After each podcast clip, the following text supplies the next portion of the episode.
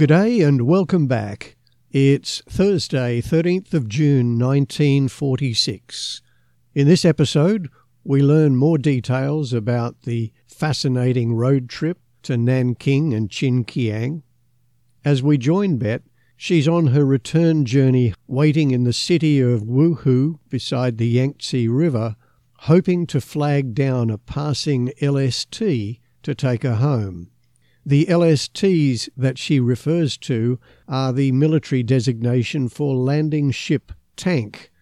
Less than a year ago, these vessels were carrying and disgorging troops, heavy equipment, and tanks across the beaches of Pacific Islands as the war ground its way to conclusion. These vessels are now being rushed into urgent relief services throughout China and elsewhere.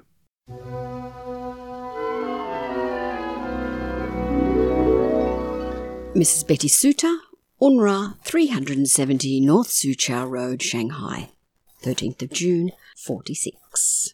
Written from UNRRA Regional Office, Wuhu, Anhui. Hello there. I do seem to get around. Since last Friday, I have covered Chinese territory as follows 121 miles by jeep to Qujiang from Nanchang. 400 miles by river steamer down the Yangtze from Qujiang to Wuhu, 61 miles by jeep to Nanking, 56 miles by train from Nanking to Qinqiang, 56 miles again by train from Qinqiang back to Nanking, 61 miles again back from Nanking to Wuhu by jeep, and here we are, Thursday, waiting for something to turn up to get us back home again to Nanchang. We hope to get on some sort of a boat today. And you can take it from me that we do not travel the easy way. Roads are all bad at the best of times, but our huge Norwegian, Tiny, who has done most of the Jeep driving, maintains that you feel the bumps less if you bounce right over the top of them. And so we average 30 miles per hour. No, I have no broken limbs, but I consider I am lucky to still be alive. And to get aboard our ship, we had to cross to midstream in a bucking sampan.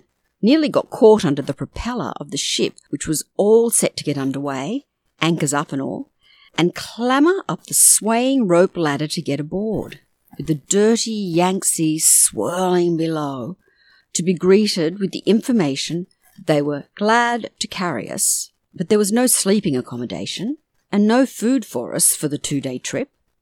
As the female of the party, I was detailed off to wangle the food position, which I did, and I also got a camp stretcher from the captain for myself, and manoeuvred for the two men to sleep on the couches in the captain's quarters.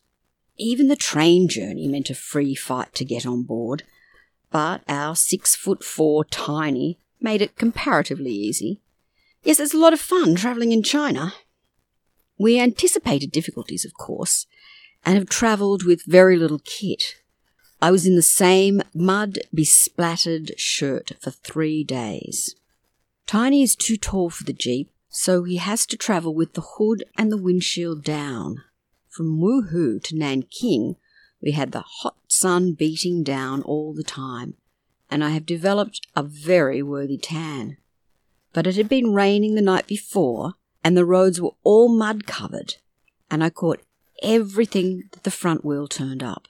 From the peak of my forage cap, which is beginning to show the scars of battle, down to my very ankles, I had spots of dirty China mud, the good earth.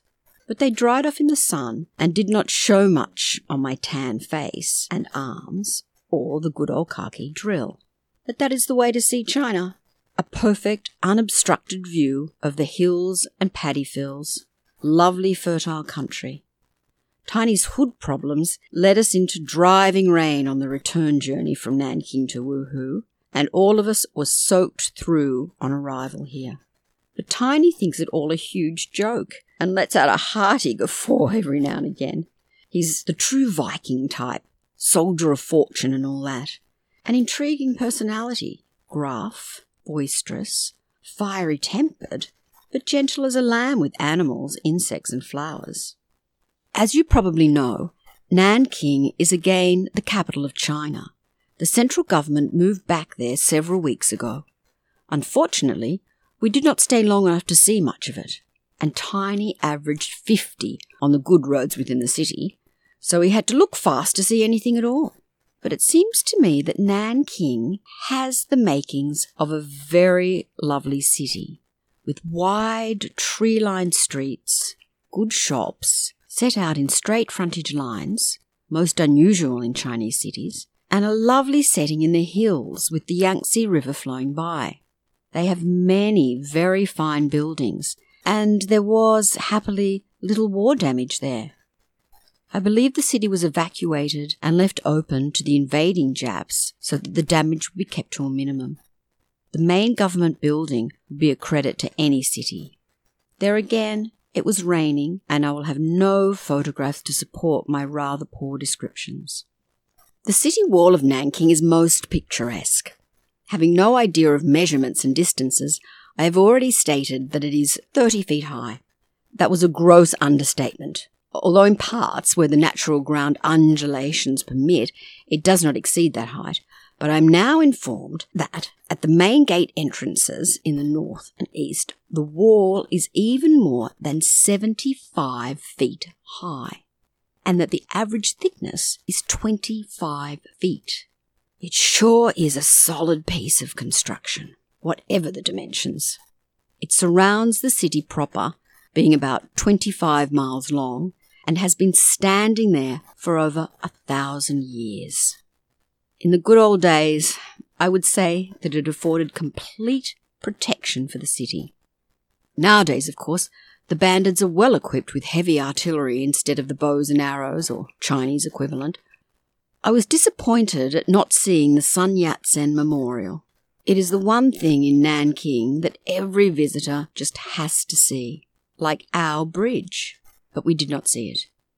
I must go back there one day for that specific purpose.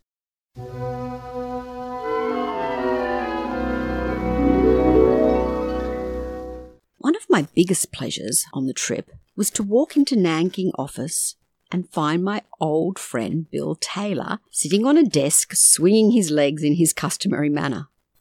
You will remember that he was one of my two travelling companions to Shanghai from Sydney. I was not expecting to see him. But I did expect to see my other travelling companion, Harry Bishop. But we missed each other only by several days. However, we have to expect that to happen in China. No one knows exactly where he or she will be from one day to the next. There were two other Australians in the Nanking office, Dr. Wells and Amy Lang. It is always a joy to come across them. This province of Anhui is the biggest rice exporting province in China. I have not seen yet any uncultivated land within it. It certainly does look healthy and makes me wonder where all the money gets to, because I become more and more convinced as I move around that there is, in fact, plenty of money in this country. There is poverty and starvation too, a lot of it, but there has always been much of that and it seems that there always will be. Nevertheless, we are getting their buildings and factories up again for them, helping with better agricultural methods, enforcing down their throats the need for sanitation and health measures, etc. It is a hard, long job, and we will be lucky if we can convert even a small number of them over to cleaner ways of living. You may wonder where we sleep when tripping around the country like this. We always try to arrange to be at a city which has an UNRRA office when night falls. So far, I've always achieved this. The UNRRA people always have their own quarters or are living at one of the missions. All the quarters that I have seen to date are quite comfortable, though not lavish. A spare bunk is always available for transients. En route, we do the best we can. As I have mentioned, the captain gave me a stretcher on the deck of the ship. It was only a small cargo ship with no accommodations at all, though we were quite prepared to curl up in a rug on the hatches for the night. something always seems to turn up. I liked the mission house in Qinqiang. It was on the high side of the city, built into the side of a steep hill, from which there was a perfect view of the whole surrounding district. One of its chief benefits was the breeze that came in off the river. In this hot, humid, sticky climate, we chase after every breath of wind that there is, and Xinjiang has plenty. Most of the mission houses were taken over by the Japs, of course, and they are only just getting back into shape again. The Jap habits must have been positively filthy. Here in Wuhu, the girls live at the Methodist Mission Hospital. According to our standards, the hospitals here are positively unhygienic. I fail to find the reason for it. At the present time, I know they are understaffed and badly equipped, but I still maintain that cleanliness can be achieved without staff or equipment, even if it means limiting the numbers of patients still further.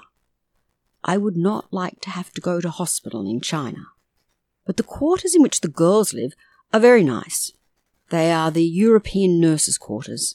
I have been staying in the home of the Chinese hospital superintendent, but eating with the girls at their quarters. Nevertheless, I would not like to be stationed at the Wuhu office. I am now itching to get out of here and back to Nanchang. It is a good idea to meet and talk with other UNRRA people in different regional offices and to get their ideas. This trip of mine was not altogether a pleasure jaunt. It was to represent our region at a conference between the three adjoining regions with the idea of coordinating our efforts to get the maximum benefit from our joint resources, particularly in the matter of transportation, which is so very scarce. The conference proved to be most successful.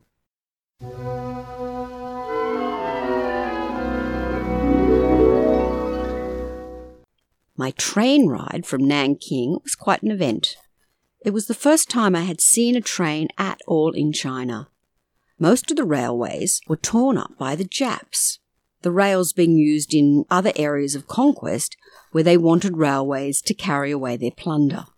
And believe me, it is a very good train, quite modern, with all conveniences. It runs to Shanghai and back from Nanking each day. It has four different classes, but I would hate to travel in anything but the first. On the return journey to Nanking, Tiny wanted an early start, so he took the earlier train, fourth class train only, and I believe he had a terrific trip. He would not tell me the details, but it must have been bad for Tiny to be so utterly disgusted. The fourth class carriages are just open cattle trucks. In our own region, of Jiangxi, we have no communist problems at all. Eight years ago, the communists made havoc in some of our districts, and once under control, the residents decided that it would never happen again, and stringent measures were adopted. As soon as a communist pops up, he's very soundly knocked on the head and has to pop down again. I had not, therefore, realized the difficulties that others had to contend with. Qinqiang is just bristling with firearms. At the crossroads, instead of having policemen, they have two or three soldiers with fixed bayonets. In the early morning, you see the army out on the march, keeping in perfect trim, or, I should say, in as good trim as the Chinese army ever is. They are a motley and apparently disorganized crew. And at night, there is a curfew. Anyone found on the streets after midnight is arrested and promptly charged with communist activities. Actually, the communists are camped in large numbers just over the other side of the river from Qinqiang, and the townspeople are expecting an attack at any time. The air is quite tense, and it gives you a jolt to come across a batch of soldiers every here and there with those wretched bayonets at the ready and grim looks on their faces. UNRRA, being unconcerned with politics and avoiding discrimination on such grounds, is fighting hard to get relief supplies through the communist territory. Personnel can move in quite freely, But the Nationalist Guards confiscate any communist bound goods that they can lay their hands on. It makes the work difficult and creates quite a deal of trouble with the Chinese government. Harry Bishop was one of a party who recently crossed the river into the communist camp to inspect the works there and try to arrange for supplies to be brought in by different routes. I am waiting to see his report, which should be most interesting. His fellows at Xinjiang told me, however, that Harry found that the communists had done more there in their area than the nationalists had done in theirs towards repairing the dikes and the river embankment, the roads, bridges, and airfields, and all. Of course, without any assistance from the government, and very little from UNRRA. It is a queer setup. You would think that China had had enough scrapping for a while. They have some trouble here too, but not to such an extent. Although there's been no trouble recently, the people here are often molested by tigers. I thought that Africa and India were tiger countries, and I was quite surprised to find that they have hordes of man eaters not too many miles from where I am sitting right at this very moment. China has got everything. About 12 months ago, 15 people were mauled and killed in the outskirts of this town. Nice thought, yes? I think I would rather go home to Nanchang. I am realizing, at last, that it is quite a quiet, dignified, and respectable town. I have just been greeted with the pleasant news that the US dollar has now gone up to 2,500 Chinese dollars. When I arrived in Shanghai, it was only 1,750. Chinese currency sure is one big laugh. I have been using my briefcase for small change. Now I will have to resort to my overnight bag, and then I can always fall back on the duffel bag. And the silly part of it is that the bank still issues five and ten dollar bills, but nothing higher than two thousand dollars. You can imagine the paper that is turned over when you pay out a hundred thousand Chinese dollars for a steamer ticket or such like. The cost of running our regional office, including monthly allotments taken out by the staff, is over 5 million Chinese dollars per month. Payday for the cashier at the Chinese office is just one big headache, as you can imagine.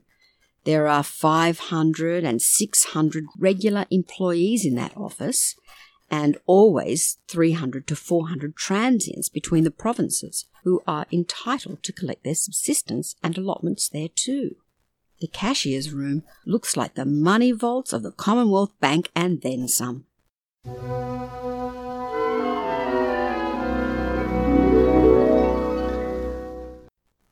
Intended many times to mention the Chinese police out in the regional cities.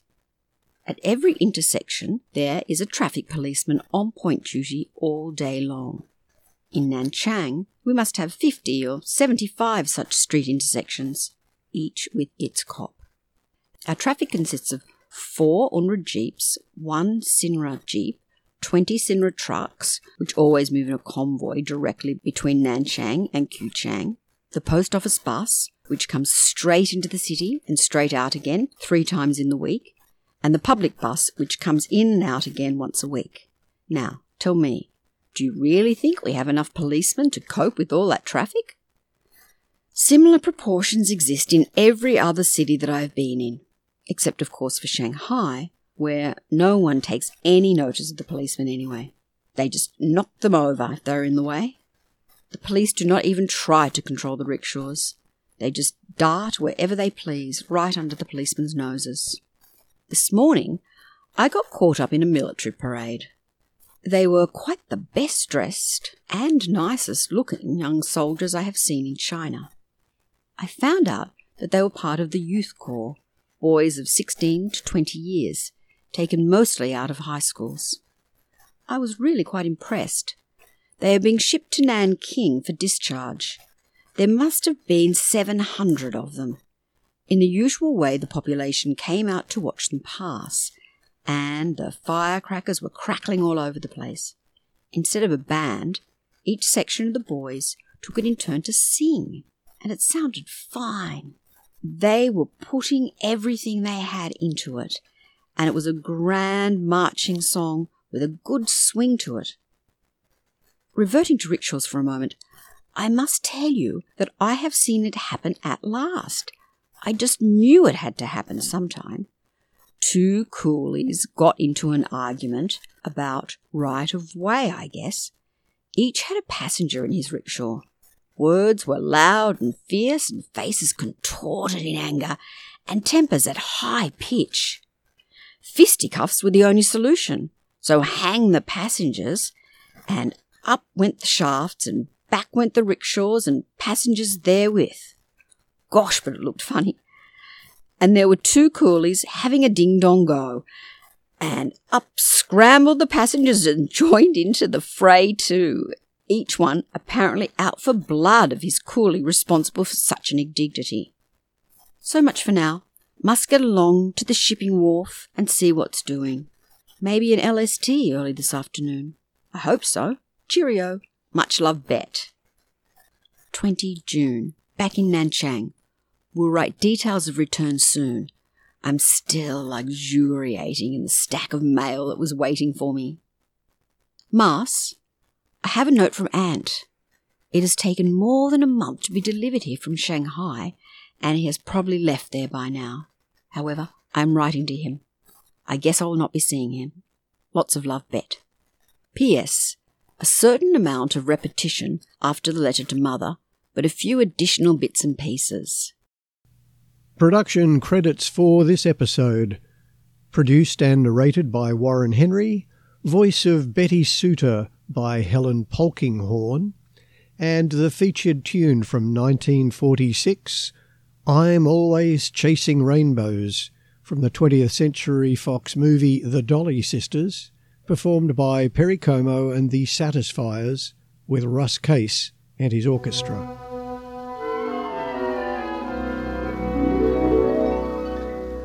At the end of the rainbow there's happiness, and to find it how often I've tried.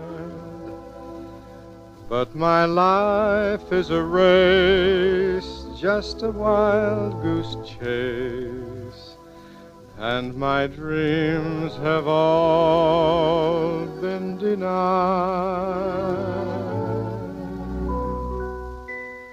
Why have I always been a failure? What can the reason be? I wonder if the world's to blame I wonder if it could be me.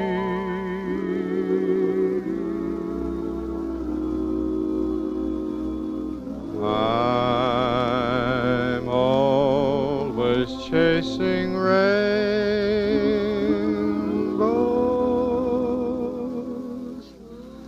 watching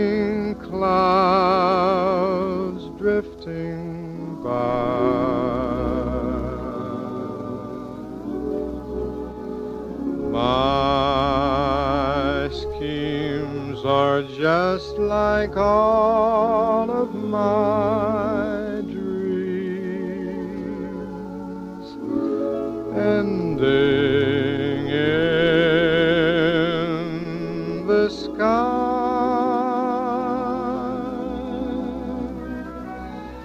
Some fellas look and find the sunshine.